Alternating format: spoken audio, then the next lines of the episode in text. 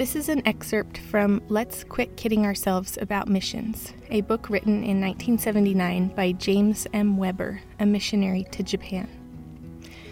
Once upon a time, there was an apple grower who had acres and acres of apple trees. In all, he had 10,000 acres of apple orchards. One day, he went to the nearby town. There, he hired a thousand apple pickers. He told them, Go to my orchards harvest the ripe apples, and build storage buildings for them so that they will not spoil. I need to be gone for a while, but I will provide all you will need to complete the task. When I return, I will reward you for your work. I'll set up a society for the picking of apples. The society, to which you will all belong, will be responsible for the entire operation. Naturally, in addition to those of you doing the actual harvesting, some will carry supplies, Others will care for the physical needs of the group, and still others will have administrative responsibilities. As he set up the society structure, some people volunteered to be pickers and others to be packers.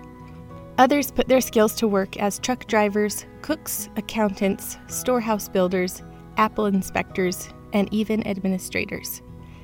Every one of his workers could, of course, have picked apples. In the end, however, only 100 of the 1,000 employees wound up as full time pickers. The 100 pickers started harvesting immediately. 94 of them began picking around the homestead.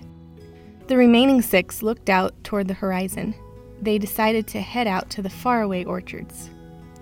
Before long, the storehouse in the 800 acres immediately surrounding the homestead had been filled by the 94 pickers with beautiful, delicious apples. The orchards on the 800 acres around the homestead had thousands of apple trees. But with almost all of the pickers concentrating on them, those trees were soon picked nearly bare. In fact, the 94 apple pickers working around the homestead began having difficulty finding trees which had not been picked. As the apple picking slowed down around the homestead, society members began channeling effort into building larger storehouses and developing better equipment for picking and packing. They even started some schools to train prospective apple pickers to replace those who one day would be too old to pick apples. Sadly, those 94 pickers working around the homestead began fighting among themselves. Incredible as it may sound, some began stealing apples that had already been picked. Although there were enough trees on the 10,000 acres to keep every available worker busy, those working nearest the homestead failed to move into unharvested areas. They just kept working those 800 acres nearest the house. Some on the northern edge sent their trucks to get apples on the southern side, and those on the south sent their trucks to gather on the east side. Even with all that activity, the harvest on the remaining 9,200 acres was left to just six packers. Those six were, of course, far too few to gather all the ripe fruit in those thousands of acres. So, by the hundreds of thousands, apples rotted on the trees and fell to the ground.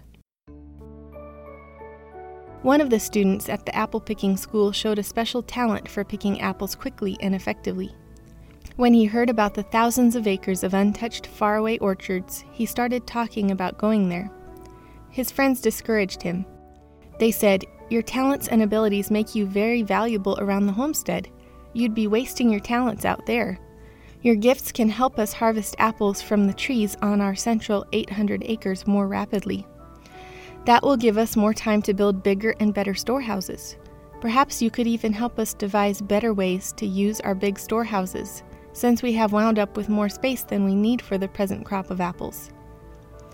With so many workers and so few trees, the pickers and packers and truck drivers and all the rest of the society for the picking of apples living around the homestead had time for more than just picking apples. They built nice houses and raised their standard of living. Some became very conscious of clothing styles. Thus, when the six pickers from the far off orchards returned to the homestead for a visit, it was apparent that they were not keeping up with the styles in vogue with the other apple pickers and packers. To be sure, those on the homestead were always good to those six who worked in the faraway orchards. When any of those six returned from the faraway fields, they were given the red carpet treatment. Nonetheless, those six pickers were saddened that the Society of the Picking of Apples spent 96% of its budget for bigger and better apple picking methods and equipment and personnel for the 800 acres around the homestead, while it spent only 4% of its budget on all those distant orchards. To be sure, those six pickers knew that an apple is an apple wherever it may be picked. They knew that the apples around the homestead were just as important as apples far away. Still, they could not erase from their minds the sight of thousands of trees which had never been touched by a picker. They longed for more pickers to come help them. They longed for help from packers, truck drivers, supervisors, equipment maintenance men, and ladder builders. They wondered if the professionals working back around the homestead could teach them better apple picking methods, so that, out where they worked, fewer apples would rot and fall to the ground. Those six sometimes wondered to themselves whether or not the Society for the Picking of Apples was doing what the orchard owner had asked it to do. While one might question whether the Society was doing all the owner wanted done, the members did keep very busy.